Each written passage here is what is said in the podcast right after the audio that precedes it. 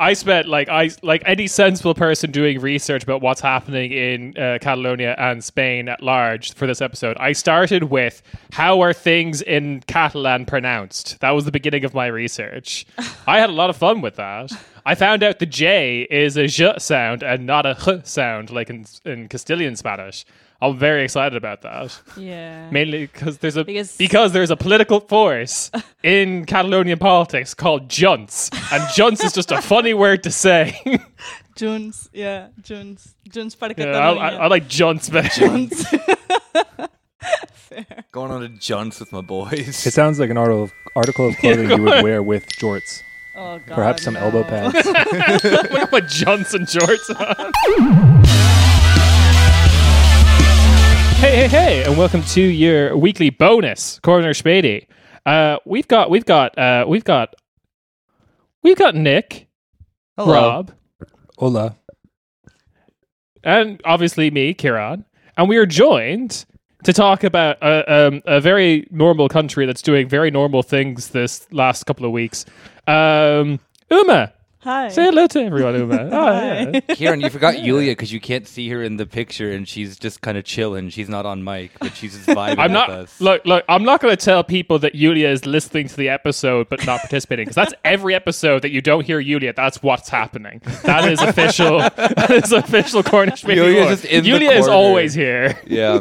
If Yulia has anything to say, she'll tap me on the shoulder and take my microphone. But yeah, she's just kind of vibing. Yulia is a vibe. Well, yeah. You're not a bad vibe. No, Yulia's a good vibe. I've been engaging a lot of fucked vibes because I found like tradcath for various European country Twitter. That's been getting very weird. Go on. I'm listening. Yeah. Did you see my quiz I took? That is which denomination of Christianity you are? 93% Catholic, baby. Oh my God! I'm not fun. Actually, in all seriousness, I just answered the questions of how I remembered, like, you know, your childhood. My childhood, yeah. Like, not like obviously I don't believe any. You disassociated. You just clicked. Your hand was guided by another force. Yeah, the Holy Spirit. You started chanting in Latin as you were answering. Yeah. It was awesome. That's how I did it, though. I just became like the tongues of the Holy Spirit came down upon me. Pentecost was happening in that moment. Tongues of the Holy Spirit coming down on people was a huge problem in Ireland for a while. All right, so. Oh, God. Woo! I guess same in Spain, though. Yeah, right. This is a lot. This is you're welcome to a very Catholic podcast. What was Rob? You can cut this out if it's irrelevant. But what was the like role of the church in Catalan versus the rest of Spain? I imagine it's like less, like there's less influence in the 20th century. In Catalonia, yeah, compared to the thing is they sided with Franco, so Franco's fascism was different to. You know, Hitler and Mussolini's because it was a very Catholic kind of fascism. Yeah. And he was backed by the church. Like basically he saw the Spanish Civil War as a crusade against the Reds and, you know, the left and whatever. So basically the church in Catalonia, I mean, it was still Catholic. Catalonia is still Catholic, but it wasn't as in the rest of Spain. And you know, we weren't allowed to talk Catalan because of Franco either. So I don't know. That sounds very similar to like the political role of the Catholic Church in Ireland because it's a lot of like the Catholic Church as an institution has gone against like all of our political wills, both in terms of like minority languages as well as just like political aims. But like, where else the fuck are you going to go? You're not becoming Orthodox anytime soon, so like it or lump it, you're still Catholic. Exactly, like, you know, we don't really have other kind of religion in Spain still. Yeah. So like, what the fuck are you going to do if you're Catholic? Like, you still have to go to church even if you're not a fascist. Yeah. That's the... So there's a stereotype in Ireland of the Spanish students Oh, God. I'm not sure if you've heard of this. Yeah. Yeah, you know about this. I'm thankful I wasn't one of those. I could have gone to Dublin and be one of those, but I wasn't. Yeah. I would have been hated by the general populace. So because everything in Spain is bigger, I guess this is where this comes from. The Spanish students in Ireland will just block whole streets and sit... Yeah. It's just... Wait, sit in the middle of roads. Yeah, we're just obnoxious. Like, it's... Is it for any reason or just... Okay, so I have connections in Spain. I have family in Spain. I've seen Plaza de Españas. They're huge. You can't just sit in the middle of them and it's fine. And you don't obstruct daily life. And then you're thrown into the middle of Ireland where we have these tiny nooked and cranny streets and just like 6 regular-sized Spaniard teenagers will just obstruct traffic just by going about their daily lives. But anyway, the point I was making is the reason this happened is because Franco was like, look... Spanish people need to learn English, but they're not going to any of these fucking proddy countries. Mm-hmm, mm-hmm. So we're sending them to the good Catholic English speakers. Yeah, that's true. But that's still a thing now. Like there's so many ads for like summer camps in like fucking Cork or something and Galway and stuff like that. And why would you do that? Yeah. Why would you do that? Like, I don't know. How does a Spaniard live in Ireland? Like, I don't know. The thing is, like, I'm sorry, but Spanish people are really bad at English. So, like, like it's just a fact. Yes. I'm sorry. Like, our English. No, it's fine. You're employing my sister. It's great. But the thing is, like, if you're trying to learn English, why do you go to Ireland with the accents that like some Irish people have? Like, I'm good. I think I'm good at English, but sometimes I hear some accents. I'm like, I don't know what the fuck is going on. Like, so why do you sound like 14-year-olds? It's fine though, because even as a native English speaker, I don't understand like me. I understand you perfectly fine, but I mean, there's like a good portion of like English and Irish accents. I'm just like, I'm done. Like this isn't English. The my favorite benefit of this though is just then meeting Spanish adults in Spain, and the first thing they do is apologize for how they acted when they were in Ireland that one summer, and then they'll buy me a beer. It's very nice. Funny. That's funny. Yeah. So we're talking about Spain because it's been in the news because a lot of stuff's going on, and I even had to add a bunch of stuff to the notes like 2 seconds before jumping on this call, mainly because... Did the news happen? The news do be happening. The news and Kieran never sleep. Kieran doesn't sleep because he's a child. I currently have 3,704 unread articles on this, and it's like, I have to do that. No, so the thing that happened today, which has been great... You weren't lying, were you? No, I'm not. The thing that happened today, which has been great, is the last statue of Franco on Spanish territory has been taken away. In Melilla, right? So that's good. Yeah, yeah. In Melilla, yeah. Because, of course, it was in fucking Melilla. No one's surprised. What's the occasion? Yeah. Is it just they finally got around to it? They were, yeah. So So Rob, before joining up this call, I was deep diving into local Melilla politics. Oh God! Oh no! As one does. For anyone who doesn't know, Melilla is one of the 2 like exclave Spanish cities in North Africa, this statue of Franco was at the gates of the city. You know. Just boarding people, I guess. Welcome. Yeah. The only party, this was a local political decision, and the only party in local politics that opposed this was Vox, obviously. Pretends to be shocked. Yeah, I know, Pikachu, right? JPEG. Wait, I'm gonna, shock Pikachu. You know, JPEG. I'm going to give you one of these. The shock of it's a casual episode, folks. But the main thing that I like, huh? The main thing about this news story that I found very funny was that Vox's rationale for keeping the statue up is it was meant to commemorate a battle against the Berbers, the Spaniards fought in Africa, right? Yeah. And this is made fun here by the fact that the the largest party and head of the local Malia government is like a Berber rights party. So they're just like, no, it's cool. I think we're just going to get rid of this anyway. Good reason, Vox. It's gone. Yeah, Vox, they don't know shit. Really. God damn, Ezra Klein just strikes again. How dare he? Why did he have to, he already did enough damage in the U.S. Now he's ruining Spanish politics. I really like that, Ezra Klein. Little known Spanish name, Klein. But okay, so the actual main stuff that we're going to be talking about is mostly centered around Catalonia because there was elections there. Mm-hmm. And then that leads to a wider discussion of a bunch of riots are also happening, starting in Barcelona, but spreading around the country, and leads to a larger conversation about like anti-terrorism legislation in Spain, which is, I think, shock horror to like all of our left-wing listeners, is being weaponized against the left. Who would have thunk it? So I guess stop sending me the shock me reaction. No one can hear this. I just want your reaction every time I press the little like Skype shock emoji thing. Do you want me to make the face as well? Is that what you want? No, I'm good. He makes Kieran the face for you.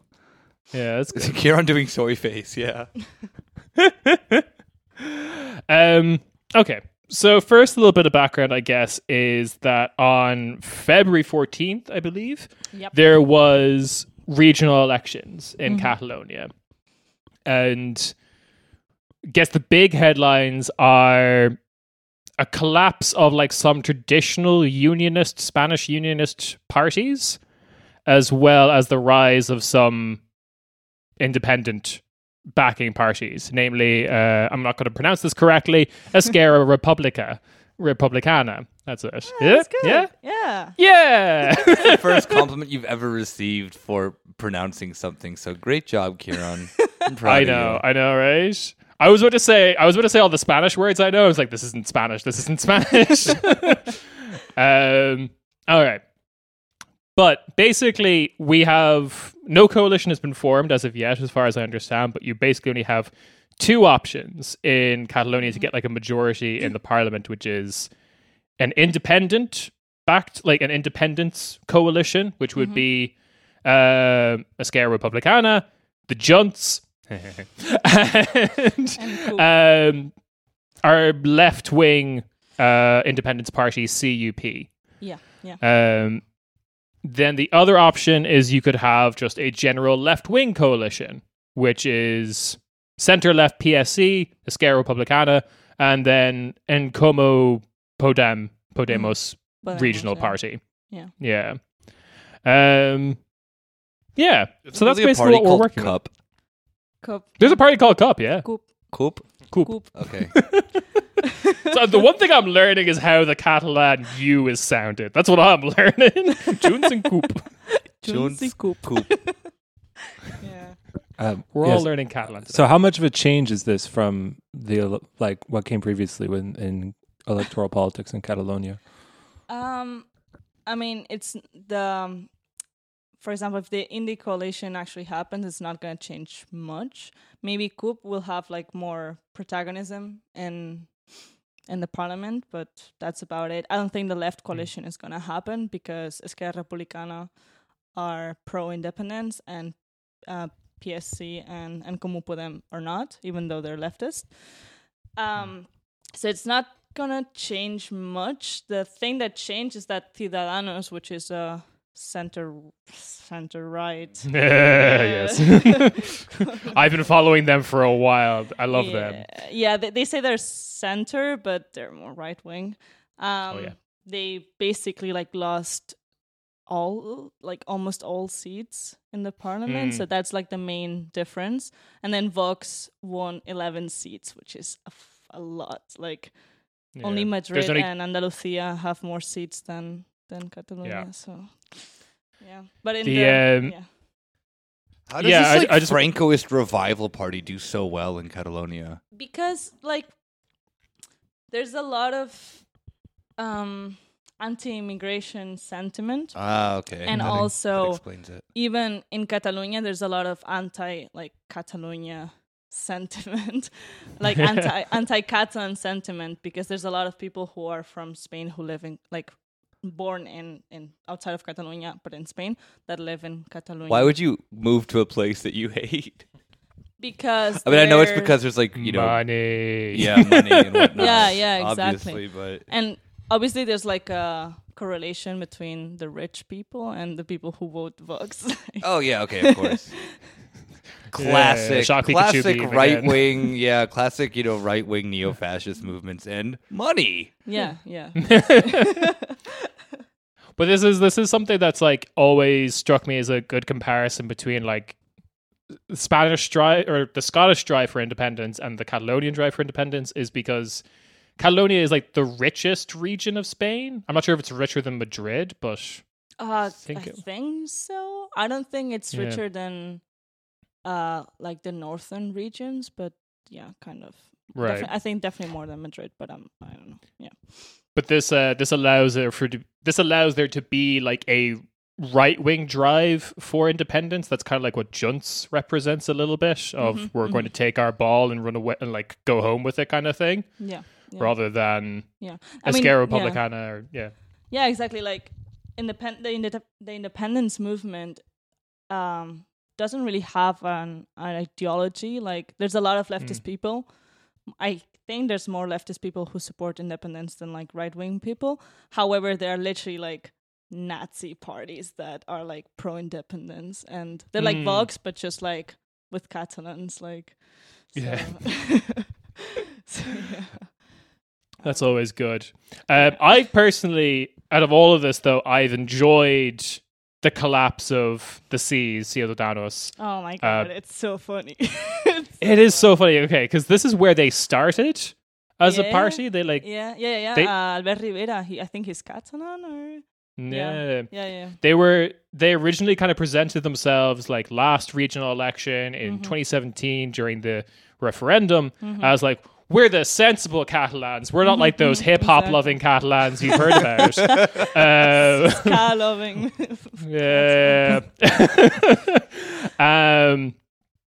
There's actually a lot of rappers coming out of Catalan. Anyway. But, oops. But they...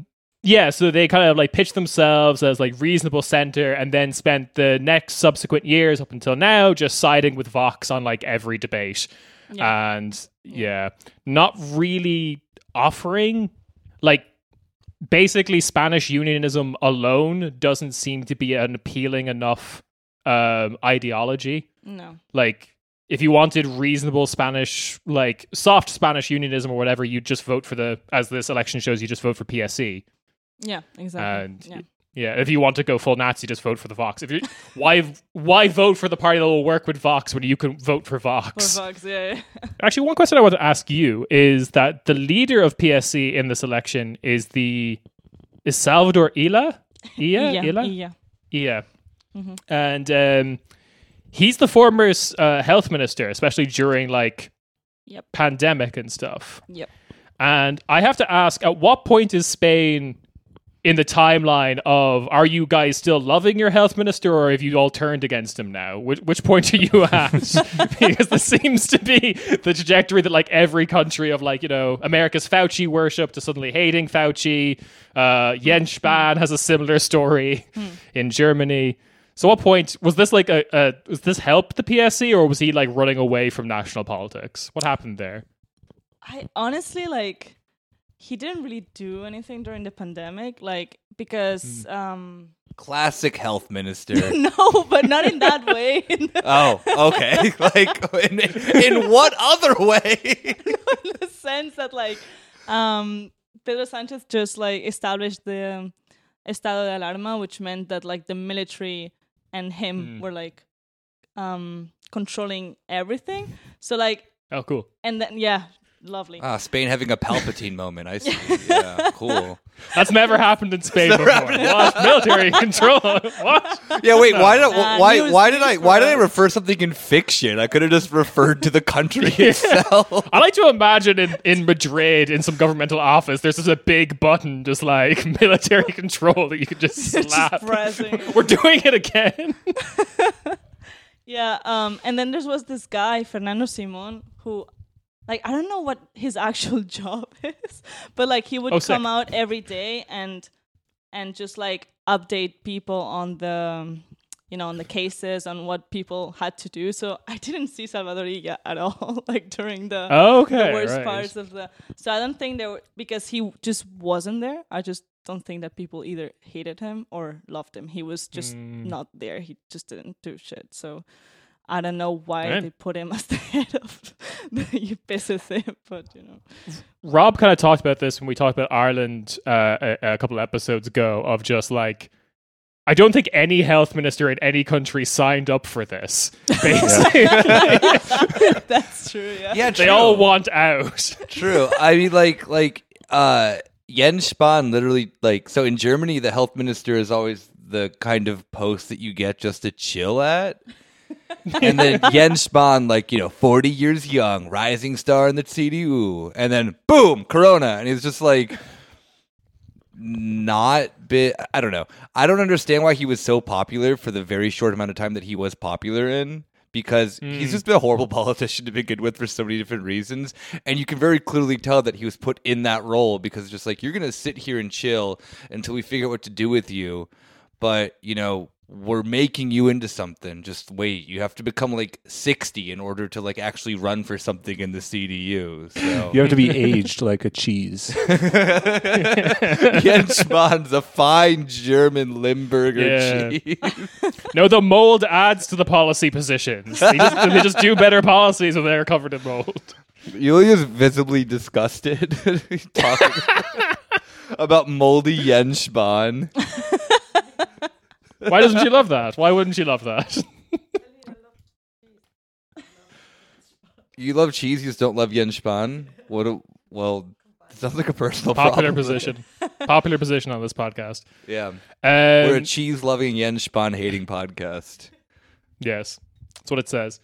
The last little thing I wanted to point out about the Catalonia elections before we go into maybe the more substantive stuff that's happening in Spain and Catalonia at the moment is Vox are apparently getting sued for just like... Vox within Catalonia seem to have entirely based their election campaign on hate crimes and are now getting sued. Haven't like neo-fascist parties learned not to go like the Golden Dawn route? No, like, apparently not. I know it's appealing as Nazis to do nothing but crimes, but like you will end up like the state will clamp down on you.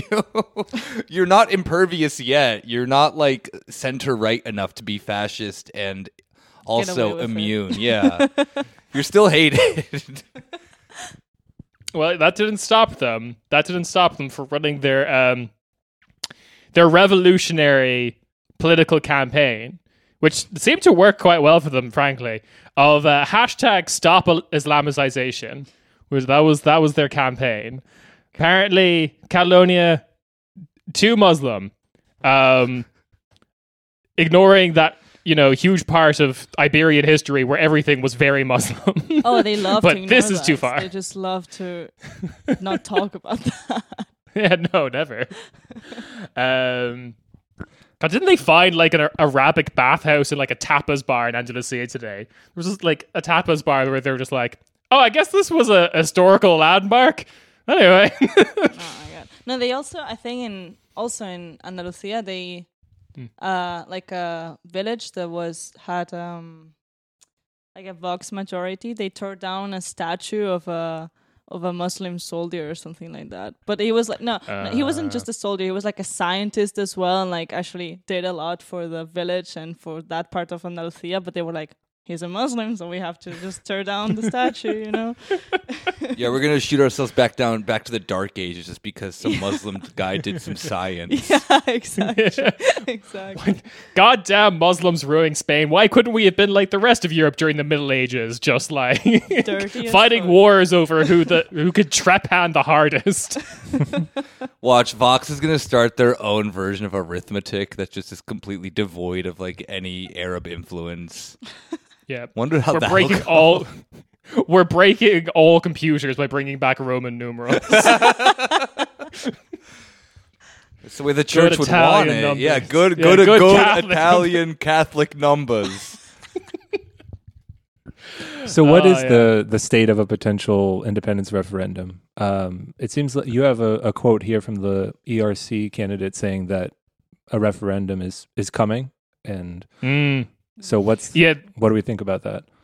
Oh. This is the first time that there's been like 50% vote for candidates, like independent backing candidates. Yeah. But considering how chill the central government was last time, my money's on no. What do you think, Uma? Honestly, I think it's a bit tricky because it is true that pro-independence like candidates have the majority, but at the same time, only 53% of Catalonia's population voted.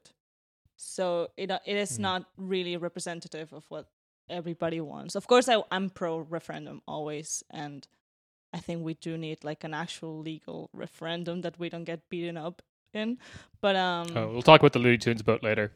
Yeah, but I don't know. I think it's tricky because, you know, all the right-wing people are saying like, oh, but only 53% of people voted, so you're not going to get the referendum because it's like not everyone wants it. So I don't know what's going to happen, honestly. That is a 22.5% drop compared to turnout last time. Yeah. So for any of the Americans who are listening being like 53%, whoa, massive turnout. Yeah, it's not. Or any of our Eastern European listeners. No, it's low for what's usually happening. Yeah, in Catalonia. Exactly. But it is in the middle of a pandemic, so like I don't know. Exactly. Yeah. So speaking of what's then actually been dominating the news is we probably have to talk about, and I'd say most people who are listening to the podcast have seen at least something show up on their feed about this. Probably have to talk about Catalan rapper Pablo Hasél, who... Okay, one really fun thing about this guy that I like learned last second that was like, yeah, I'd be pissed off too, is... Spanish media kept translating his name. So he has the Catalan version of the name Paul, which is like P-A-U, just like Pau or something. Pau, yeah. Yeah, but they just kept translating his name in national media as Pablo. Pablo, yeah. Get fucked! Yeah, they did that with everything. Like, for example, there's this, like with the cities and everything, like Lleida, Pau is from, they call it Lérida, which is like such a weird name. I don't know. It's so weird. They do well, you know. I just thought it would be so weird if like every Sean, just like British media insisted on calling them John. That would just be very strange. Yeah. Anyway. So for anyone who doesn't know, Pablo Hasél, which is his stage name, he kind of took the Pablo thing, is a Catalan rapper, holds far left views, expresses them quite regularly in his lyrics as well as on his Twitter.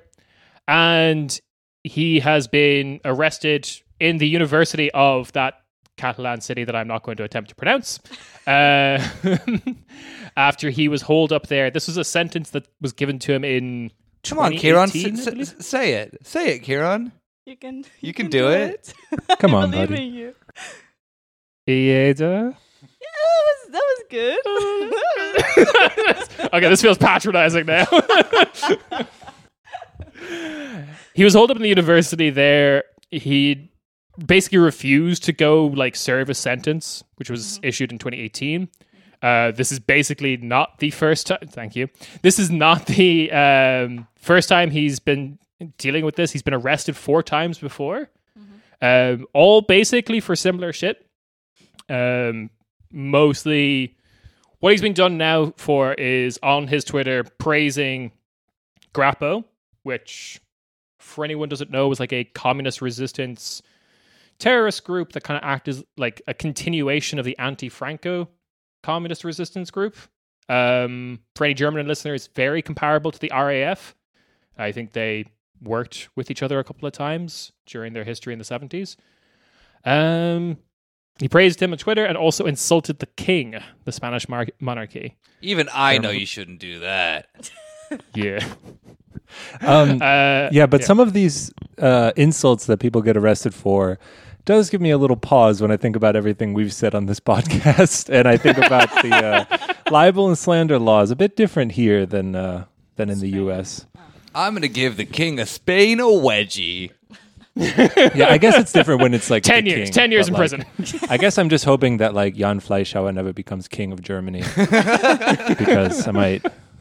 I can always go back, and you know we can you know, retroactively change everything that we've said about Jan Fleischauer on the show. I've done nothing but praise him for his fantastic journalism, for his lack of mommy issues and his good, you know, just gumshoe reporting that he does that is in no way sensationalist or, you know, problematic.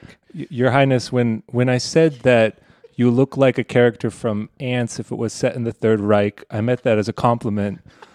Yeah. Not like you look lithe and slender. Yeah. Every time we directly translated your name Fleischhauer as meat beater, we were just doing that for our English listeners. There's nothing funny about beating your meat. No double entendre there, Your Highness. Yeah, so we can go a little bit into the history of where this law came from and how it's kind of like grown arms and legs a little bit. This is specifically Article 578 of the Spanish Criminal Code, introduced in the year 2000 by the former Partido Popular government, Aznar's government. Probably not pronouncing that correctly either. The only Spanish I can say is hola and ay we fi. Because that's all I need in Spain to survive. Sorry, I can see you laughing. It's all right. It's all right. But this also was expanded in 2015 by Rajoy and his government, where they basically just made a bunch of provisions for like social media posts, being like, if you say shit on social media, we can now use Article 578, and also they started doing what they called like spider web operations, which was basically, okay, for example, if this was happening in Germany, Rob posts something like, I don't know, King Jan Fleischhauer is a doo-doo head, and then they get Rob for this, and then they would search all of Rob's like mutuals on Twitter for any like bullshit they've said. So, you did not fave it, but we know you chuckled, so you're going down. You exhaled through your nose a little too forcefully. So that's like the bullshit they started getting into there with this terror legislation, where kind of... Isn't that the same thing that like Bavaria was doing, to the point that they put Jeremy Clarkson on a terror watch list? Yes, this is pretty much exactly what they did, where Jeremy Clarkson was put on a terror list in Bavaria for supporting the YPG, a thing he has not done. I need to explain this to you, don't I, Uma? Yeah. All right, so this was like 5-6 months ago or so, wasn't it? Maybe longer. God, no, I think this was like, longer, yeah. Oh, this was like a year ago, it had to be, because like we were in quarantine. Whatever, it doesn't matter when it was. Yeah. There was a person in Bavaria who, on their Facebook page, they were like posting pro-YPG stuff, and they were also a really big fan of Top Gear. And the Bavarian police, I guess the algorithm that they used could not differentiate that Jeremy Clarkson was a different person. And then... also then put Jeremy Clarkson on a terror watch list. Oh my God. Just out of association, because this person was posting like, hey, I like the YPG. Also, damn, that new Bugatti real fast. Oh my God, that's so weird. We have never really gotten Jeremy Clarkson's position on like Kurdish self-determination.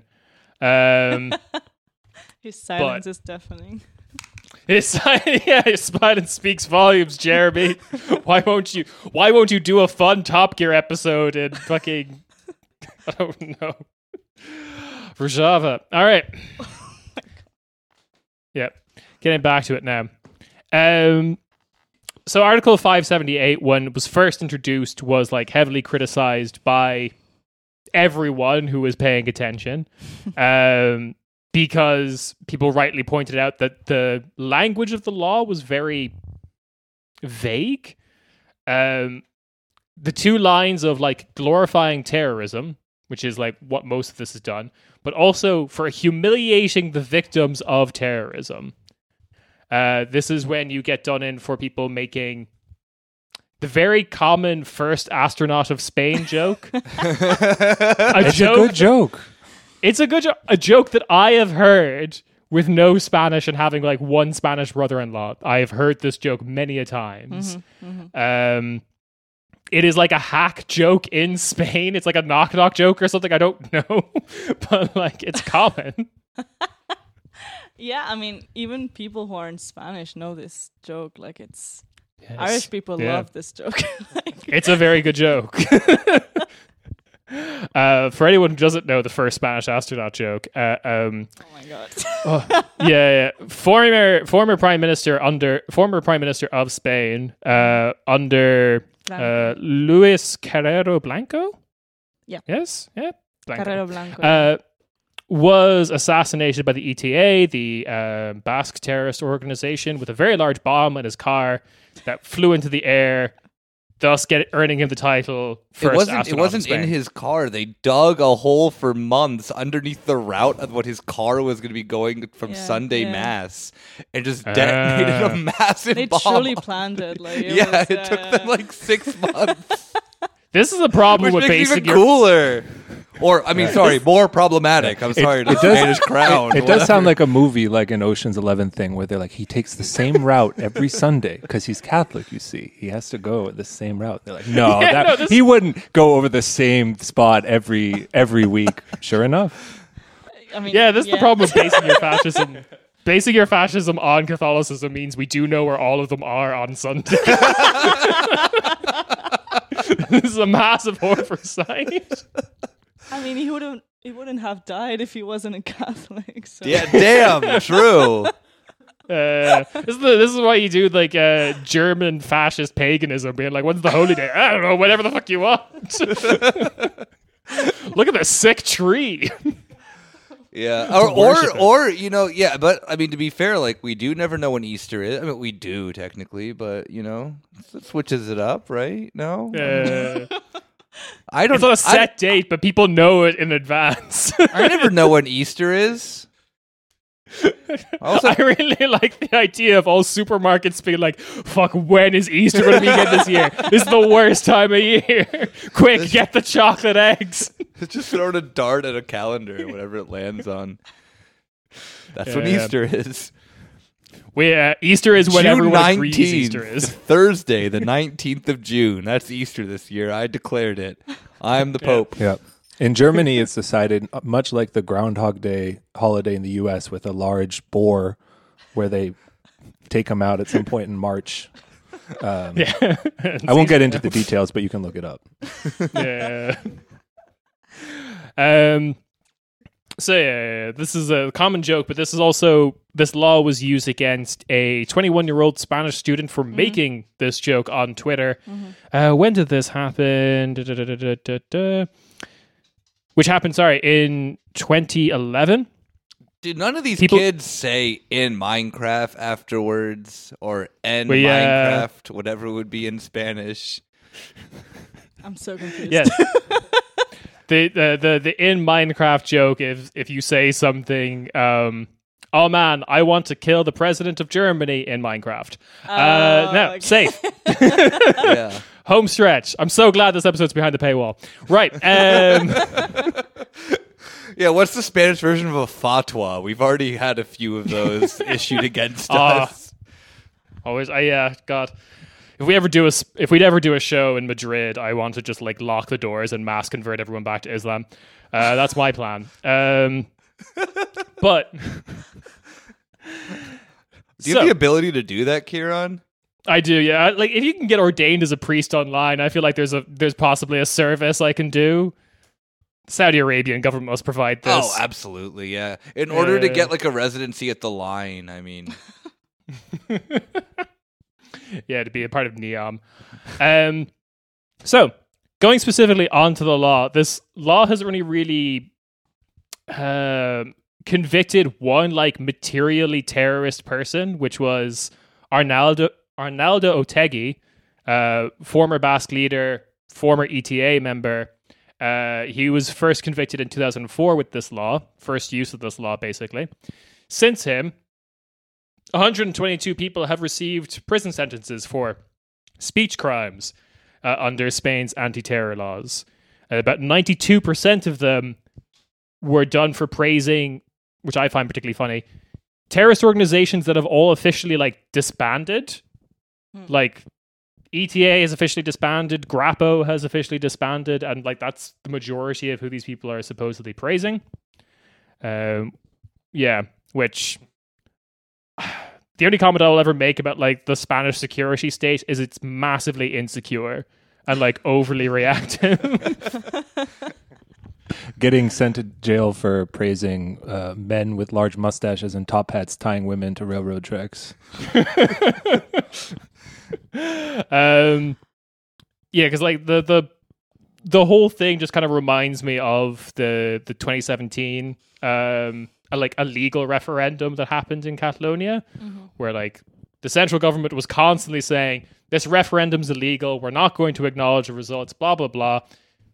But just in case, we're going to send in thousands of police to beat the shit out of you.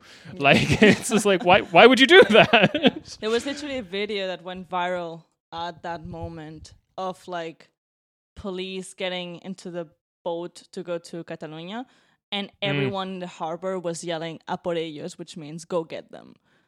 Like, ooh. Spanish people, just not even, like, involved with the police, just, what like, random. Fuck? But, yeah.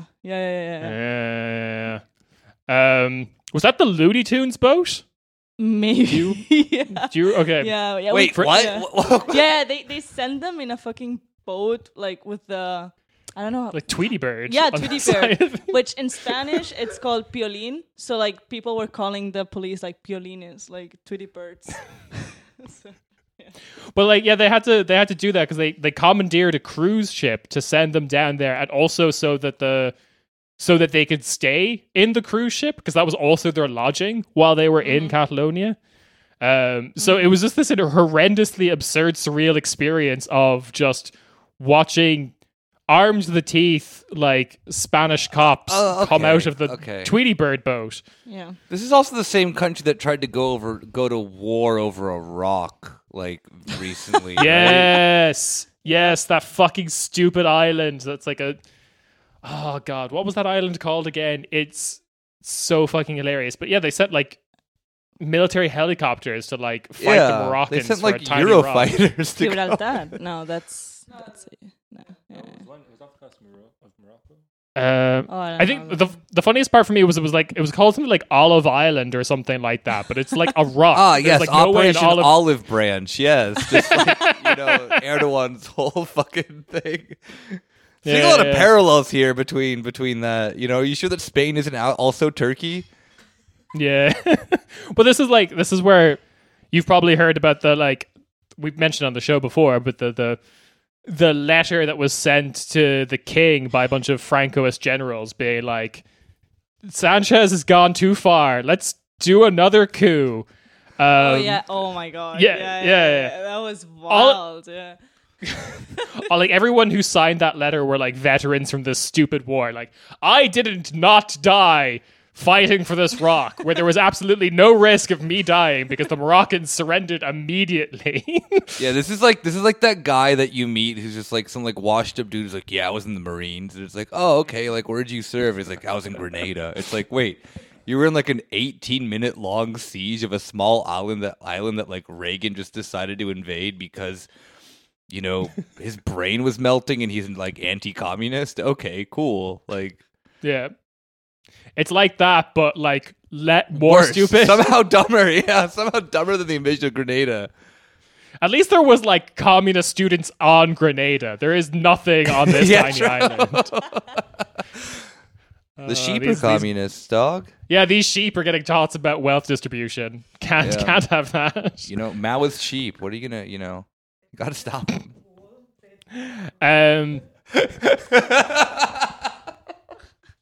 I'm sorry, what's happened? No, Yulia was mentioning about the sense of how they're turning their wool into linen.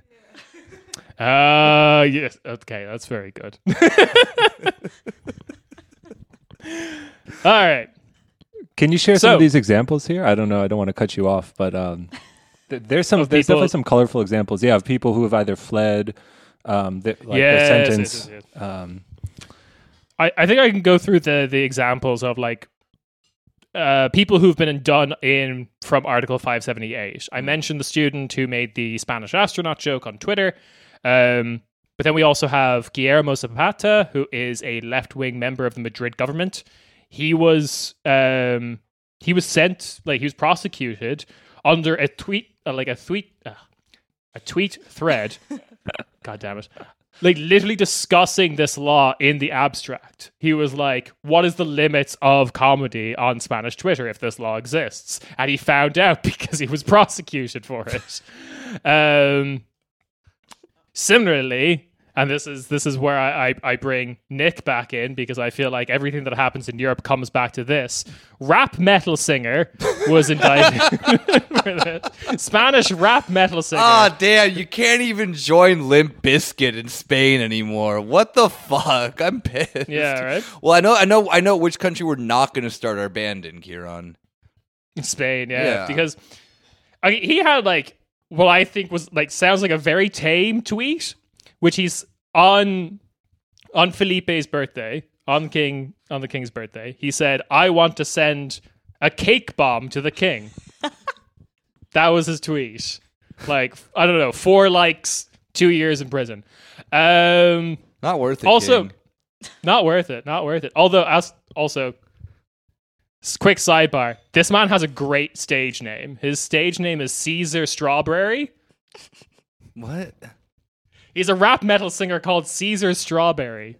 Caesar, like the Roman Empire. I got it. I Strawberry, like the fruit. I got it. His band is called Strawberry Hardcore.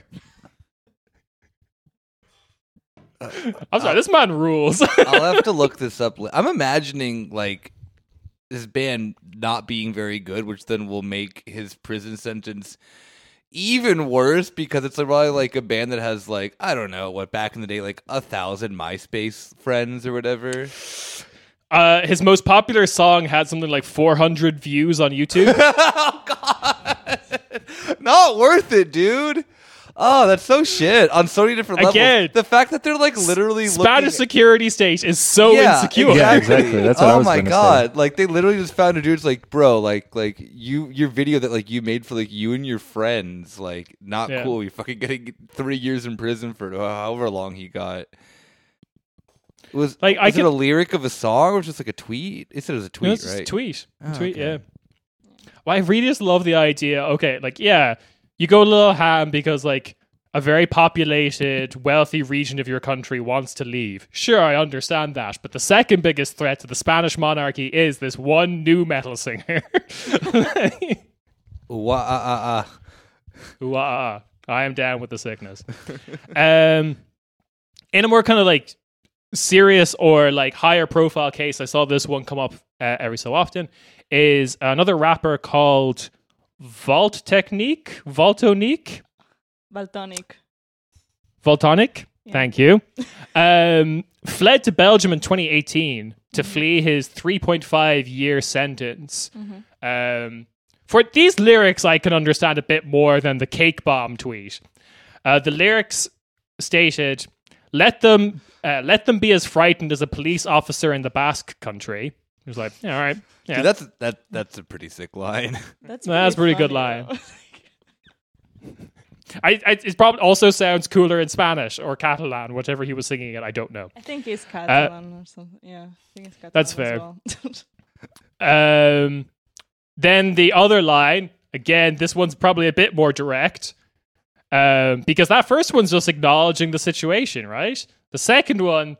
The king has a rendezvous at the village square with a noose around his neck. King shit. Like, yeah. That's dope. That's really cool. Yeah. You know, that's the thing. Yeah, like, all right, if you're going to go to jail for, like, a lyric, it's, you know, go all out, king. Also, I just find it really funny how petty it is. Not petty, all right? So it's like whenever you hear about like rappers in the U.S. going to jail for like lyrics, it's always like in the stuff of like, oh, like the Bobby Shmurda thing. Like very much calling out the fact that he committed a murder like in a song. And in Spain, it's just all like, oh, like I'm going to theoretically talk about committing like regicide. Like... Or like, you killed a lot of people, you know? Yeah. You, the king. Yeah. I mean, you have something here from our friend Pablo's lyrics. Accuse the Guardia Civil of torturing and murdering migrants. Like, do they dispute that? Is there any like... It seems like it's the Marge Simpson meme of you're like, it's true, but you're not meant to say it. We have other examples. There was 14 members of a rap collective called La Insurgencia, who was... They got arrested for their name. They're like, this just sounds terroristic. We're gonna lock you up just to get... Yeah, I don't like this. Not taking any chances of you insulting our sweet, dear, you know, lethargic king. Yeah, like this rap collective just started. It was like, what should we call our rap collective? La Insurgencia, just like SWAT team immediately. Irish MEP Claire Daly, who's been... The Irish left-wing MEPs have been getting some good quotes in the European Parliament lately. I still enjoyed Mick Wallace calling Juan Guaido a gobshite. That was pretty good lately. Is that supposed to be a burn, or is that like a... It's just a very flippant comment, which I liked. But Claire Daly pointed out that like if these laws were applied in Ireland, basically all folk singers would be like thrown into prison. Oh yeah, definitely. And like everyone drunk in a pub called like saying up the raw and like Chucky Arla, they would all be exactly in jail. So yeah. Or even just like everyone drunk in Spain who managed to tell me the first astronaut joke, because there has to be a reason I found out about this joke with zero Spanish. Like this woman posting on Twitter was not the first time it happened. No, like honestly, like one time I bought my friend a pint and she had to send me like the money on like the bank app, and she put Gora ETA on like the reason why she was sending me the money, and Gora ETA means like it's like up the ETA. And I was like, yeah, fucking get us. Like, we went to jail. And that bank statement is now why you're being arrested by this. You're being extradited to Spain. Well, I wanted to ask that. What is the feeling on the ground? Because it's like a good number of people have been arrested, like a couple hundred, I want to say. You said 122 since Otegi was the first one. And it seems to me like it's just a convenient, like, get your foot in the door to like, oh, well, we don't really like this person, or we're just going to, you know, arrest them for like we need a reason to arrest them. But like for students or for like small cases like that, is there like a lot of fear around this? Is there like, do people tell stories like, oh yeah, I know somebody who got in trouble for tweeting something or saying something online? Not really. I think it's a very, very random selection. Like, I've seen so many people make the astronaut like joke, Spanish people in Spanish, and like joke about Carrero Blanco all the time, or even some people on Twitter like talk positive like about ETA on a positive note and stuff like that. Right. So it's such a random selection. Obviously, if you're a public figure like Otegi or a rapper that actually like has songs out in the public that are like listened to, or Mr. Strawberry. Yeah, but Mr. Strawberry is my father. It's not like you truly live in fear. I did want to ask though, kind of related to this, is like, what is, you kind of mentioned ETA, but what is like the on the ground opinion of ETA and GRAPO as like organizations? What's yeah. It's a bit like you don't really talk about it. Like, it's just like you don't talk about Franco, you don't talk about this stuff. And I personally don't really talk about ETA because I'm like, you could put me in jail for my thoughts on ETA, like according to Spanish law, right? So I just don't want to say the wrong thing in front. Not like they're gonna someone's gonna like go to the police and be like, arrest Uma, but like I don't want to get in trouble. There she is, arrest her. Yeah, exactly. But I don't want to like get in fights with people that I don't care enough to fight with. Fair enough. But it's really not something you talk about. Maybe if you truly know that the other person will probably agree with you, then maybe you bring it up, but it's not. We just love to ignore our past in Spain. Like, it's just our thing. We just don't talk about our past. That's fair, yes. I guess I'm kind of asking, like, what is the purpose of rappers like Pablo and Valtònyc, like, referencing these things? Are they playing to an audience that would mostly agree with them, or are they doing it for shock value? No, I do think there's a lot of people who agrees with them, especially because it's true that ETA... I mean, ETA is kind of similar to the IRA, right? In the sense that, like, at first they started as an actual fight to, like ETA, for example, they were fighting Franco, they were fighting fascist policemen, and they were fighting the repression of the fascist repression. But then... after the establishment of democracy, kind of, they kept killing people and killing people from leftist governments and then civilians, innocent civilians and stuff like that.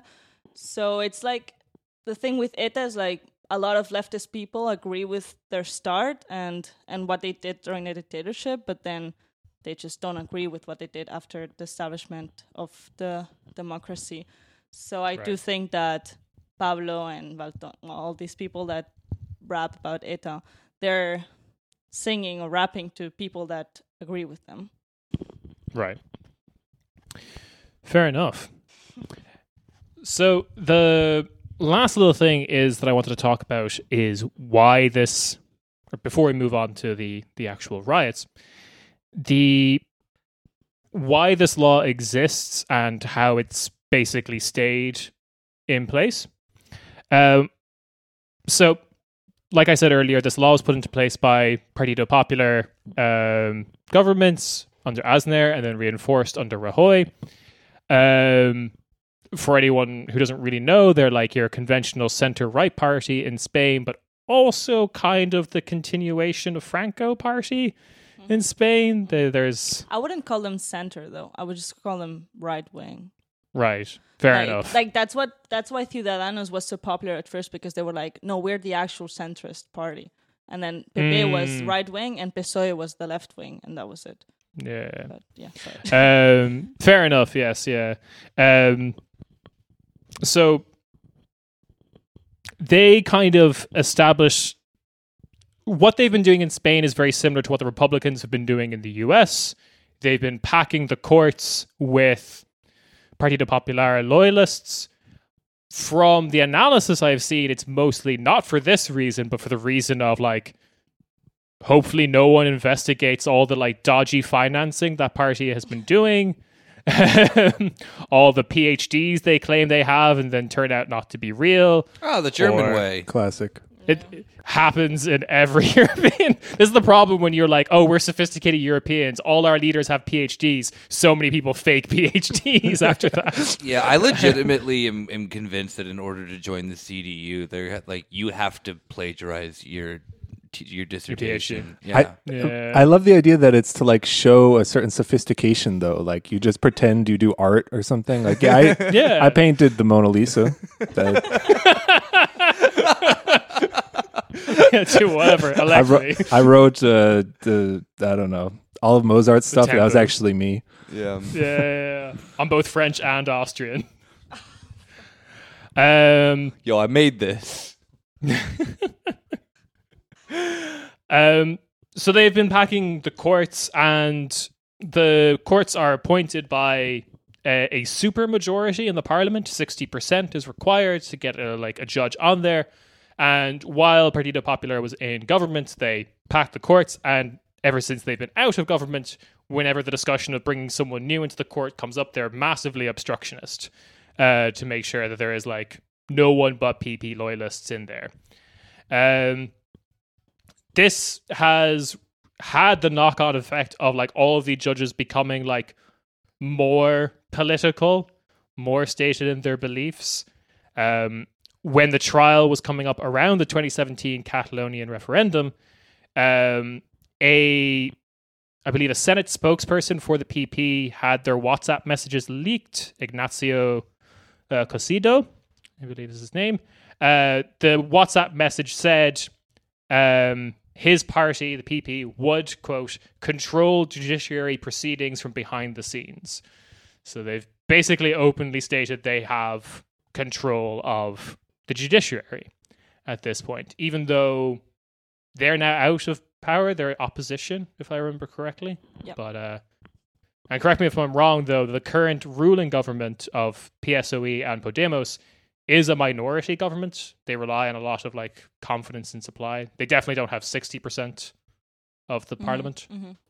Yeah, that's. I think they had to pact with Bildu, the Basque party, and they got a lot of like criticism for that because they were like, "Oh, you're pacting with terrorists," and classic. Yeah, classic. I'm from Ireland. I know this. Whenever anyone talks about Sinn Féin. Oh yeah, old news. Yeah, old news. But yeah, so that's kind of why the situation is what it is. Before we move on to the protest, do we have any last comments before we're all sent to Spanish jail? I just am wondering how this country is considered a quote-unquote democracy. Because it just sounds... I know that I made a joke saying that then, like, damn, is this Turkey? But this literally just sounds like the shit that fucking Erdogan does with just more parties and like in parliament. That's about it. There's just no like massive AKP in Spain, but it's also that like, yeah, I don't know, like the idea of just like making up a law, 122 people is a lot of people to throw in prison. Like you know, I mean, there's a big deal right now like in Turkey that like 8 students have been sent to prison, which is obviously problematic and very bad, and Erdogan like locking up like, you know, a lot of the heads like the HDP is it No, I mean, still, but like the number, regardless of it, there's been at least like some, like, I would say to a degree, like international attention of like, hey, this Erdogan fella, pretty authoritarian. And it's like, Spain doesn't get that attention ever for a reason. Like, I don't really seem to know why. It's just like, oh, there's Spain being Spain, like riots, protests, this and that, arresting rappers. Oh, when will they ever learn? And it's like, well, wait, isn't that just like a really authoritarian government? Like, why don't we just like fucking call it what it is? I don't know. But honestly, what can you expect from like a country that led the dictator? No, of course. Yeah. Like, I mean, I like the history behind it. Yeah. I mean, but I just find it really, it's like the shit that then like whenever we look at like Macron, is that like, we know that he's a fascist piece of shit. And that he's very much appeasing the right and making these horribly draconian, very, you know, Islamophobic laws. And then, like, no major liberal paper will ever write about how, like, Macron is, you know, bad. And if you do, his office calls you up. Oh, cool. That's a fun new part of this I hadn't heard yet. Yeah. Fun fact. I guess my understanding, as Uma was saying, is that a lot of this is the leftover of like the gentle transition away from gentle, quote unquote, from Franco. We talked about Portugal a couple of episodes ago, but like, and we can talk about the failures of the Carnation Revolution, but there was a revolution rather than, I mean, Spain, when Franco died, correct me if I'm wrong, had like a failed coup attempt. Oh, yeah. Was that? Yeah. He literally like walked into the parliament with a gun and like shot into the roof and was like, "Everybody sit the fuck down right now." And he held like the politicians like hostage for a day or two or something. It obviously didn't like take, but still. Yeah. But he was like a policeman. It's like, the thing is, there was no even, you know, Germany had quote unquote, the denazification. Obviously that didn't fucking work, but like at all. But at least like, I don't know what you're talking about. Nazism is not a problem in Germany anymore. It doesn't exist anymore. But like in Spain, there wasn't even like an attempt to do that. Like the Francoist judges, they just kept being judges. The policemen that had served during the dictatorship, I'm not a Francoist judge. I'm just a judge now. Get that title off. I'm fine. Just without the title. This name tag just comes right off. It's fine. Exactly.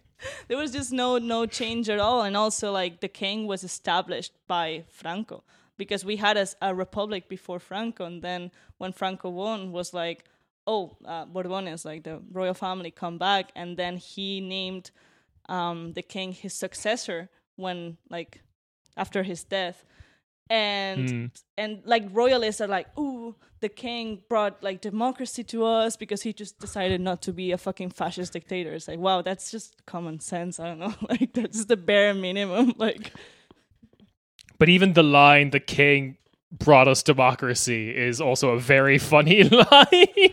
Honestly, as if like those, yeah. And then you go to prison for calling him a cunt, like. Yeah, we would never do that on the show. No, of course never. Not. Never. No, it's pronounced "junt." It's fine.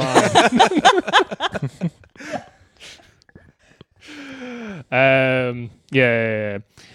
All right. Yeah, so, what's going on in these streets? I was just looking at the photos. I got the photos. Rob says that where his hat turned to the side and he has baggy clothes on.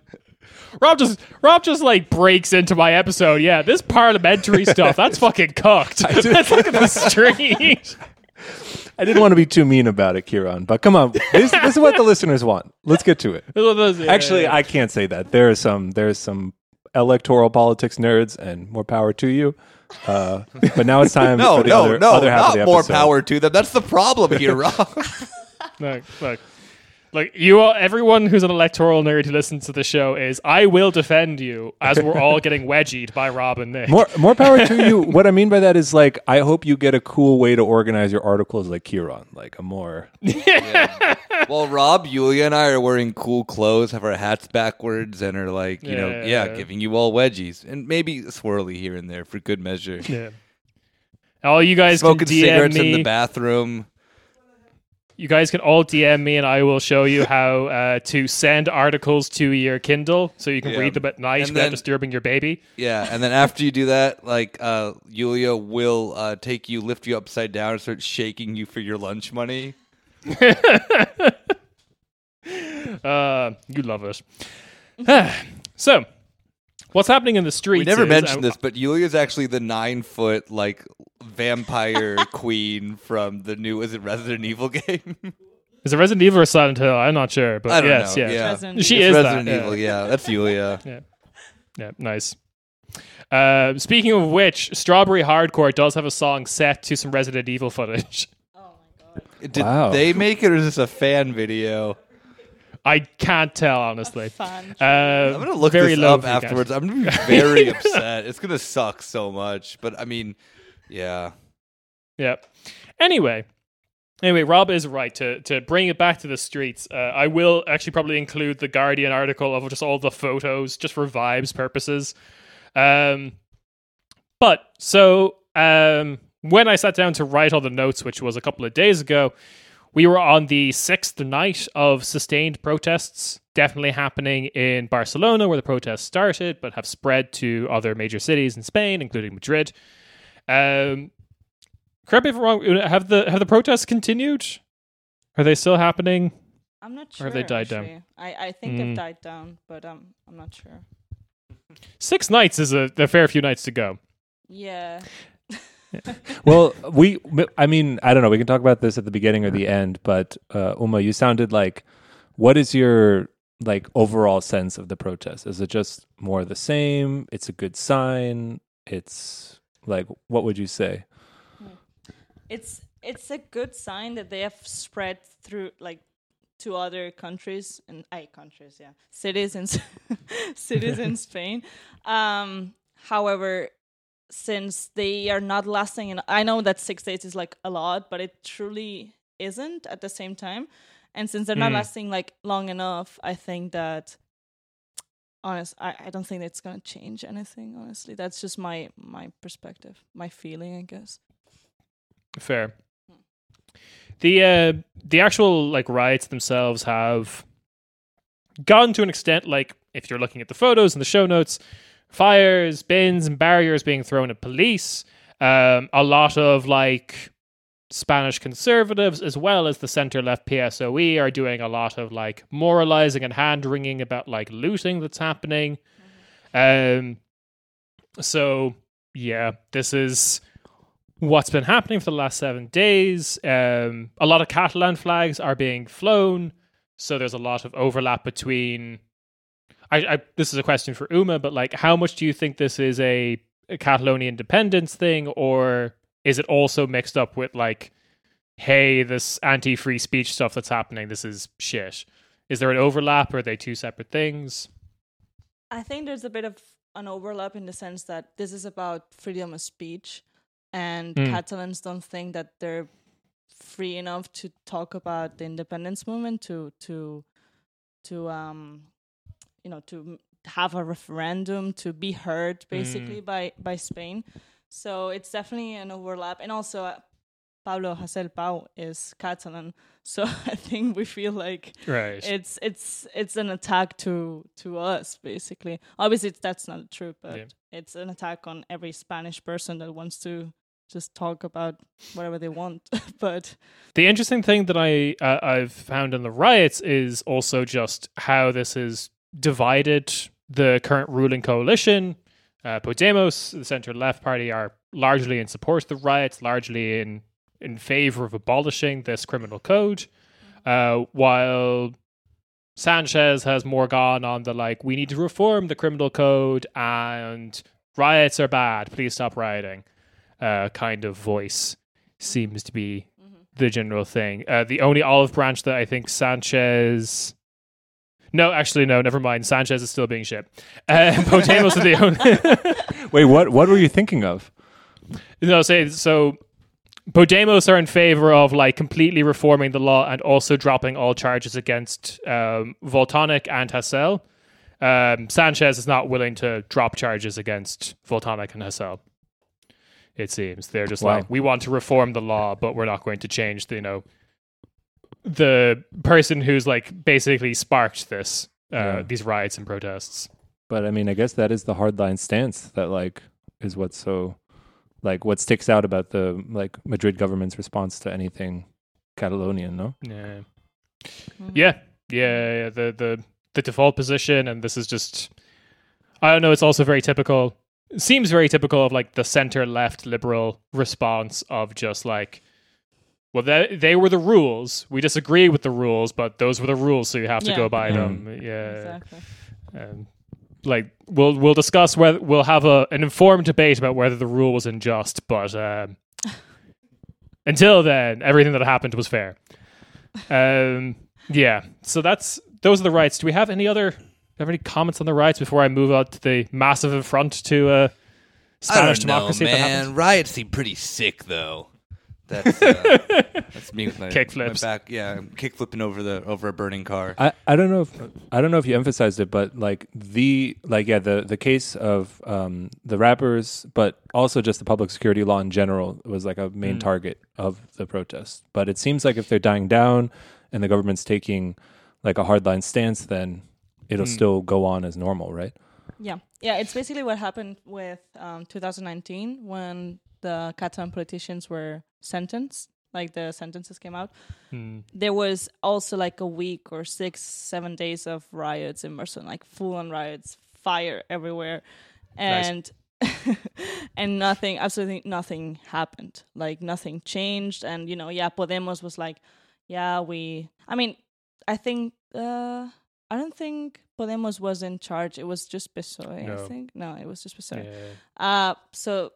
Yeah. So they were like, you lose your rights when you burn shit. Like your, riots are not necessary, blah, blah, blah. But, I was there and it was so fucking scary. Like the police was so brutal, so fucking scary. And it was the Catalan police. It wasn't even, they didn't send Spanish like police. And they did like illegal maneuvers to beat up Protestants,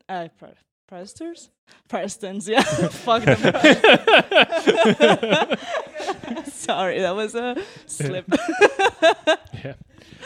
The Spanish level police are still like doing the Inquisition in Spain. Exactly. Yeah. Would you say, I don't know, maybe this is a vague question, but like, is it because these riots, it seems like, are like a post 2019 situation? Is it like a new generation that's being politicized on this issue, or are people like taking something out of the experience of participating or witnessing police brutality or participating in the riot, or is it just like kind of a stasis, like nothing's changing? There's like a group that goes and protests in this way, but I don't know, like there's not a big like societal shift in any direction. I don't think there's like a huge societal shift, but however, there is like a lot of young people who are starting to be more militant and to join groups like Arran, which is like a far left, like a leftist group, and they do like activism and they protest a lot and stuff like that. So there's definitely like some people who didn't really think about being more militant or being so involved in politics, like they saw themselves being beaten up by police, or they saw their friends, or like, for example, my brother was almost hit by the police as well. So they just, maybe they did open their eyes and they were like, oh, maybe I should actually do something, be more active and do something. But I don't think it's a big societal shift. It's definitely changing a bit. I did see some interviews on the street of, because Barcelona is such an interesting place where Barcelona, as well as like Catalonia in general, of like, it's kind of treated by other Spanish people as like the periphery of the country. Like, this is a place that needs to like be cracked down on and civilized. Like you were saying, when the boat left in 2017, there was people, you know, cheering, you know, go teach go them, you know. Them. Yeah. But then at the same time, it's also, Barcelona's like the second biggest city in Spain. It's a wealthy city. So I was seeing these interviews of people who were like from other parts of Spain, and they were just there doing like their first year of college in like a university in Barcelona, and be like, what the fuck is going on? Like, this is like this awakening moment of like, oh wait, Spain's been doing this? Okay. Seems to be like some of the response on the ground. Yeah. Like, I don't think some like Spanish people realize what truly happens in Catalonia until they experience it. Like, and there's also definitely a lot of misinformation in the Spanish media about Catalonia, about Catalans in general. And there's even a bit of, I don't really like this word, but like Catalanophobia in Spain. Okay.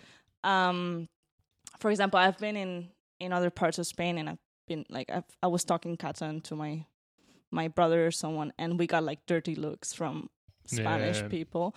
And for example, my grandma, she's Spanish. She's from Andalusia. And during the riots, she was like calling me like, don't go out. You're going to get killed. Like, you're going to get stabbed by by someone in the protest. I'm like, what are you like reading? What are you watching? What are they saying in the Spanish TV? And like during all those things, if you turn on the Catalan TV, they're saying, and the Spanish TV, they're saying, like, they're just reporting to completely different things. It's I don't know. It's just crazy. Because of the, I didn't mention this earlier, but like one of the things that like caused Ciudadanos to kind of, or one of the reasons I saw that explained their like fall, was them starting to like take sides on these language culture war issues of like being against expanding like in Catalan language education within Catalonia and things like that, which I don't know, as a centrist party seems very right-wingy. Again, like a lot of people who believe that just voted for Vox. So yeah, it's still an issue these Spaniards have towards Catalonian culture. I guess because again, the insecurity if you're being threatened by the language.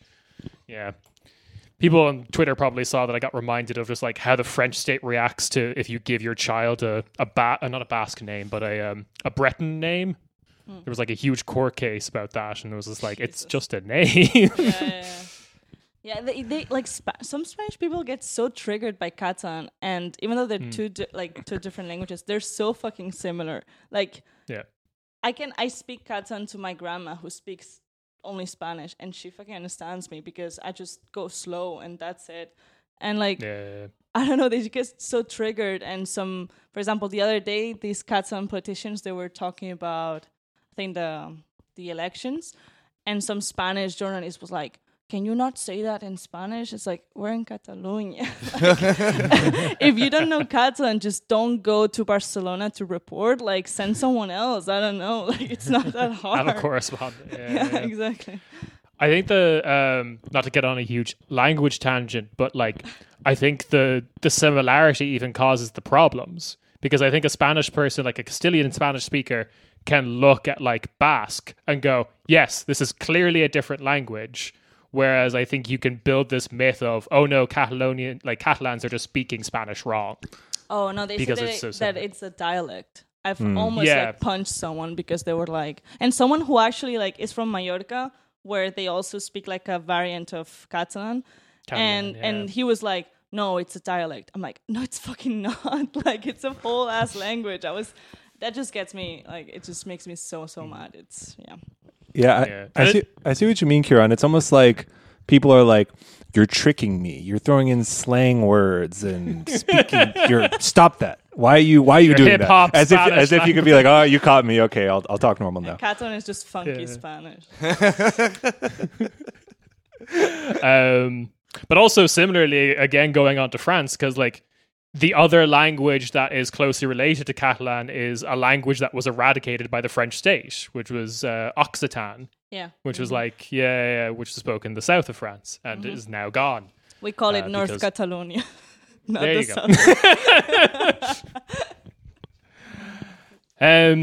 Right, but like, so with all of that in mind, with everything we've said about like the insecurity of the Spanish security state, towards like anyone remotely left or wants to talk about like Spain's tumultuous past of dealing with minority languages and ethnic groups and left-wing terrorism and Franco and everything.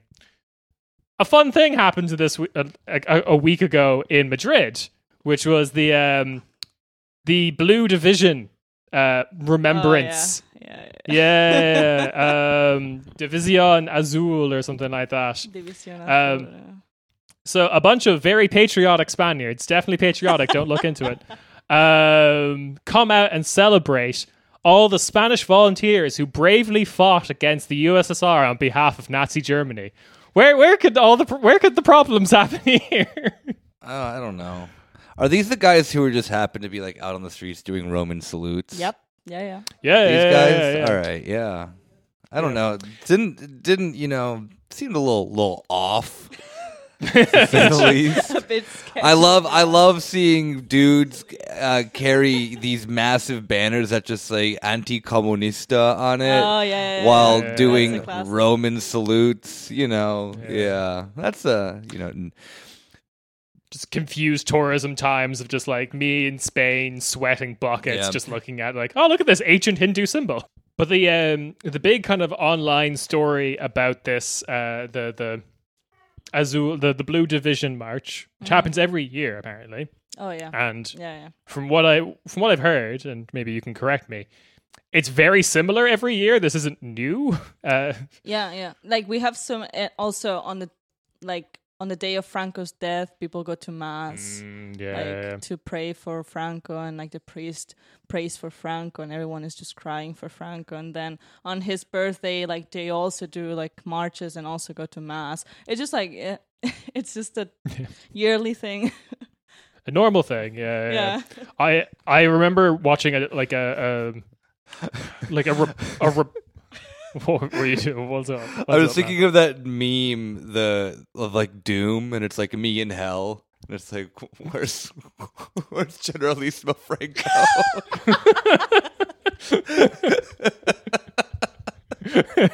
That's the final boss of Doom. You open the portal to hell on Mars, and there's Franco. They're like, hey, yeah. I was watching a report about like the last celebration, like the commemoration of Franco's death, And it was just people out in the street the night before, and they were interviewing someone, being like, "So what's going on?" It was like, "Well, we are, you know, Franquistas or whatever, and over there are like Falangistas, and we hate them." It was like, wait, why don't the Francoists get off the phalangists? And the report just moves on. I was like, wait, what's the difference? What are you guys doing? I'm really curious now about why you hate each other, because I thought you were the same. I honestly, I never, what? That's so weird. I never heard about that. Like, they're literally, like, Franco was from La Falange. Like, what? Yeah, nope. Apparently they hate each other now. I don't know, maybe they've, like, maybe they're revisionist now or something. Well, I think... Okay, this is what I've read online, so please feel free to correct me.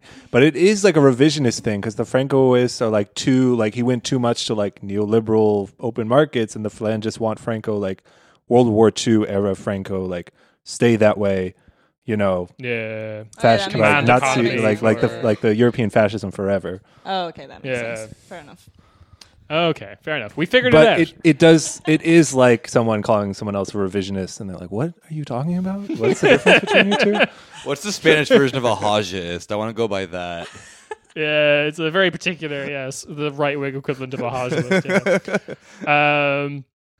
Yeah. So one of the big things that I even broke into, like, English-speaking Twitter is this new kind of right-wing celebrity that's come out of this march. Yeah, Rob's having fun with this one. I'm laughing, but like, does is she well known in Spain now? Like everyone's talking about her, or is it this niche thing? Yeah, oh fuck yeah, she's so famous now. And what do people say? Like, what is the? Oh, introduce her maybe. We should just get into it. No, they just like. They, you know, neoliberals, they love giving Nazis a platform. So they're just giving her a platform everywhere and being like, oh, why are you Nazi? Why do you hate Jews? Why are you like this? Yeah, we want to understand you. Do you have daddy issues? Like, you know, and yeah, they're just giving her a platform. Now she's, and like, you know, some neoliberals also only care about how she looks like because she's not ugly per se. So it's like... Yeah. And I don't want to out myself too much on this, but like at least a third of this has to be horniness. It has to be I'm not going to deny that. Like, honestly.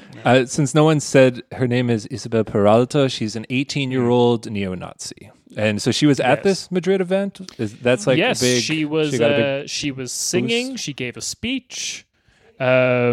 Yeah, she was. I think this was her first time being singing the Spanish version of Juan V's lead. They were actually. She was singing a particular song. I forgot to put this in the notes, but like, so one of the publications that did the report on her was La Marea, and they were.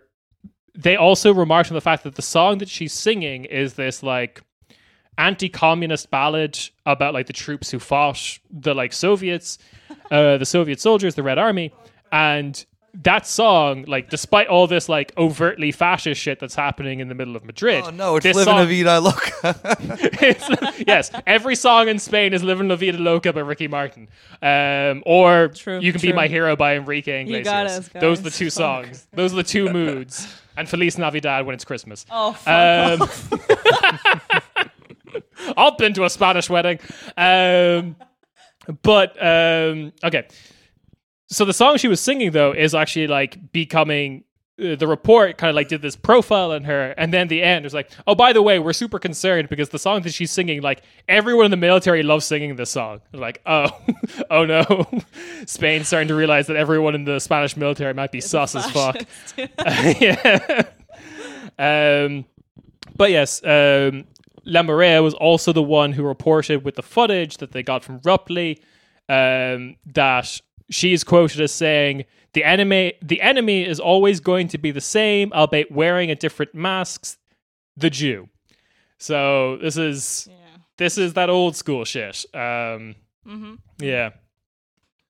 It seems to me that she's very much, and again, this is like a outside analysis, but very much cut from like the international...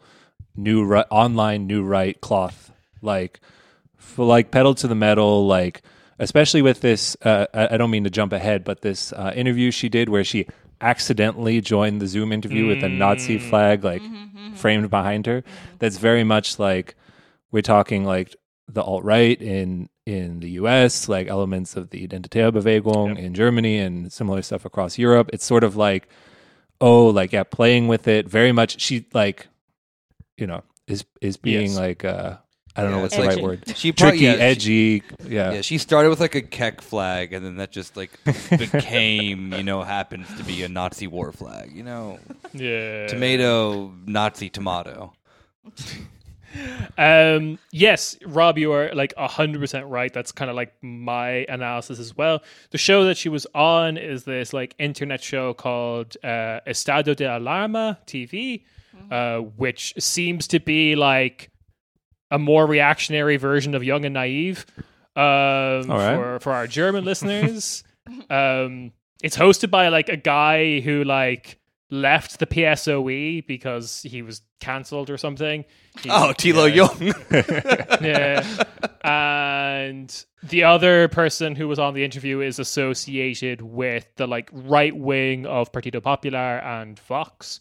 They are definitely trying to make like, they had her on to like ask her the question of like, do you regret attacking the Jews?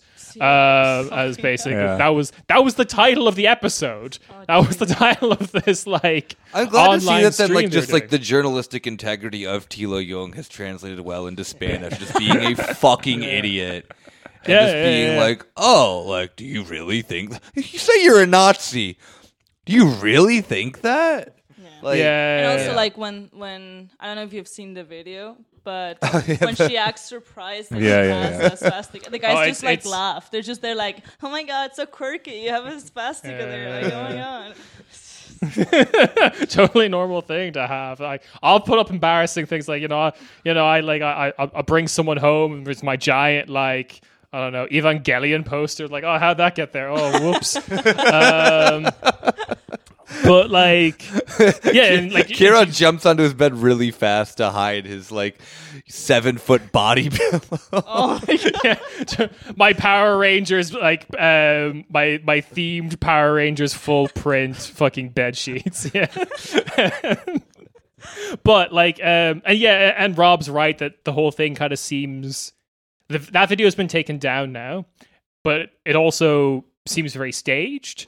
And she's like basically doing the, you know, Marilyn Monroe, like on the, the vent face of like, oh, my dress is getting away. I hope no one sees this kind of face. Like, I hope no one sees my Nazi poster. So like that seems all very planned. And like definitely. The left and liberal Spanish Twitter seems to have fallen for it. The reason that video is popular is I believe it was shared by the Podemos like foreign minister or something like that was the guy who's spreading it on Spanish Twitter, being like, this is unacceptable, here's the video, look at it, kind of thing. So that's not great. But also I really love the idea of just like her being invited onto Spanish liberal TV and be like, so why are you a Nazi? And then like it's like, well, you know, I was like, oh, we don't have time for that now. Let's cut to Franco's mausoleum where everyone's crying. Like, how could someone in Spain be a Nazi? Yeah, like an investigative journalist is like, I'm gonna crack her. It's like, you claim to be a Nazi, but you're a girl. Elaborate. But you wear lipstick. Yeah. Oh, no. Damn, dude! I didn't know that fucking Tilo Jung became the newest member of Quarterspati. But yeah, the only evidence that I've seen that it could have been an accident is that like amongst the Spanish far right, there's people who don't like Nazism because they're like, that's some German shit. Yeah, they want our own shit, Franco. Yeah, exactly. Yeah. That's even why I like stopped myself when I was saying my understanding of the Franco-Falange split, because then of course the like Nazi thing is just a whole nother element. But I think that shows the influence more of like an international new far right influence of like, yeah, we've settled on the Nazis as our thing, versus like, of course, I mean, everyone is. I don't know, she's big in Spain, so it's like Spanish context, but that it seems to me that that's where that, I don't know, like being a neo-Nazi comes from more that like, I don't know whether it's internet or pan-European or like the West or whatever these people are on about lately, like it's kind of a new like Nazism. Oh my God, English. Yeah, being a Nazi has a. It's a Fox language. Don't worry. Has the international appeal, right? Like it's like, oh look, I'm a Nazi from Spain, but there's a Nazi there from the USA, so we can be friends because we're Nazis. But like. A Nazi from the USA won't know who Franco is, probably, or maybe he will know. They will know that, like Franco and Hitler were kind of friends for like a couple years, but like that's it. It's like Franco is a very, very local Spanish thing, obviously. Yeah. So, yeah, that's maybe that's why she's a Nazi. It does, yeah. No, like I agree 100%. This seems the whole thing seems like. All right, I put up the Nazi flag for my interview later today. I'm going to start the English for Spanish speakers course on Duolingo. Let's go. I'm doing international right shit. That seems kind of the direction she's gone. It's interesting to figure out or see what happens with this because after this video came out, her Twitter account has been suspended. Mm-hmm. Her Instagram was also suspended for...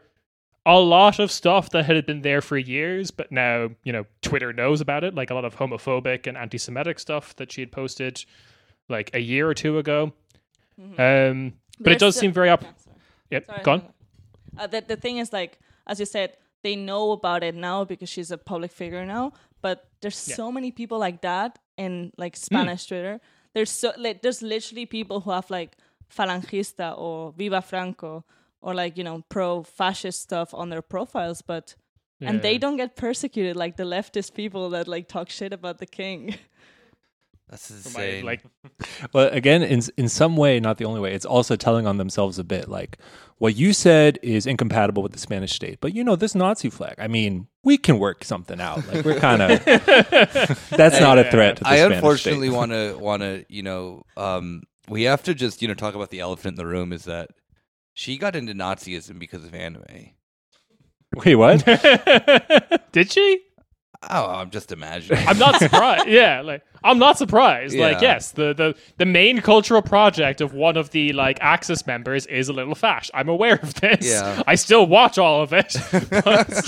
I just thought, you know, I just want you to know, Kieran, what you've been dipping your toes into as from childhood into, you know, I'm taking notes. This, when the podcast fails, this is my strategy. I'm going to like go on Young and Naive, accidentally have my Nazi flag. I'm like, oops, and spit out into like a, I don't know, like a multi-buck deal or something. I don't know where this goes. But yeah, she's become this public figure. She's been taken down to a stent.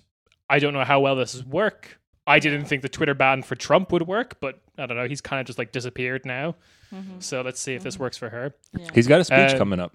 Not to get sidetracked. Yeah. We'll see what happens. Yeah. But the other, to Uma's point, like before she blew up on Twitter, on the internet, she was like singing on the behalf of this like youth organization that regularly attends, you know, the Blue Division march, basically, or event. Mm-hmm. So she was going down a conventional path that presumably a bunch of other young Spaniards are also going down. Anime. She just kind of like... anime. Spanish anime.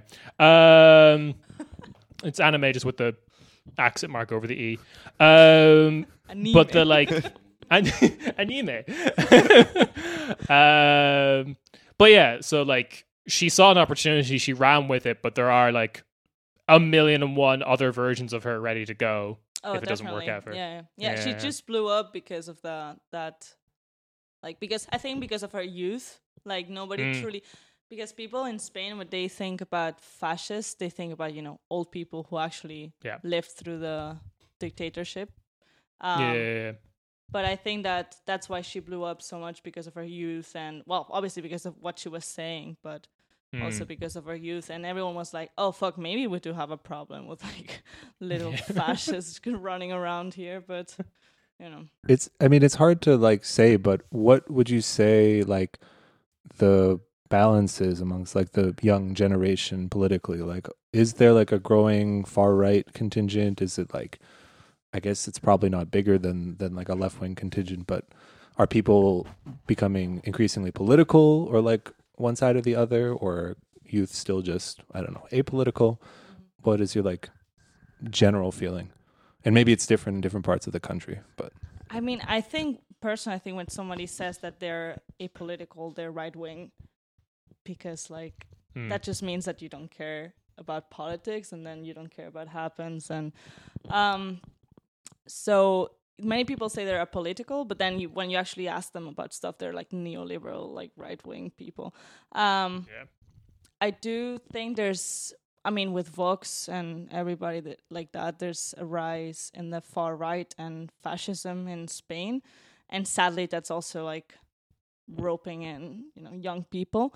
But I also think that a lot of like leftist or more center young people that didn't really think about politics that much or care about politics that much are seeing that fascism is rising, so they're like, oh fuck, maybe we should like do something about it, and they're becoming more leftist or actually becoming activists or, you know, being more politically involved. So I do think there's more leftist young people than fascist, but sadly, as we've seen with this girl, there's so many like her, like it's not just her, there's like organizations that fascist organizations for young people. So yeah, they are obviously also rising. Well, I think we've been going for a bit now. That's everything I had in my notes. Nice. I think we got through a lot, to be honest, but like, yeah. Do we have any final thoughts before we say goodbye to the fine listeners at home? Anime, not even once. Okay, this is going to split the podcast. I think. Kieran, you're just a revisionist. I'm sorry. This is what's God damn it from the Falange. The Falangists. Yeah, it's just going to be you and Yulia are going to be in the pro anime faction, and Rob and I will be doing true revolutionary work, which anime is banned. I can't believe you're going to turn your back on Food Wars, the show where everyone is. I've never seen this show. I don't know. No, you have watched Food Wars. You have watched the Perverted Chef show. You have watched the show where everyone orgasms when they eat. You have watched it. I know you have. I love it. I fucking yeah. Okay, I take that. Such a good show. Rob, you're by yourself. I'm over here making cool poses with my friends Yulia and Kieran. So. I'm getting nosebleeds all the time for some reason. Don't ask. You saw a beautiful woman. So, a beautiful broad. I'm also Italian. Italian anime. Animo.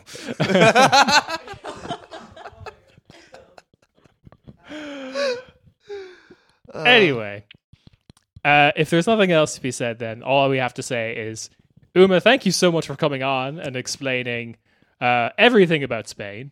Every single thing ever. That's it. Yeah. They got rid of the Franco. Yeah, thank you for coming. If there's any like, we can also put it in the description after. But like, I don't know, organizations you think people could check out, or anything that you want to share, maybe interesting. You mentioned Spanish Twitter a lot. Anything like that, I'm sure we'll have some people interested. Yeah, I can send you guys like a link, like the links and stuff on Twitter. Excellent. And anywhere that the listeners can find you if they want more Uma content. Oh, God.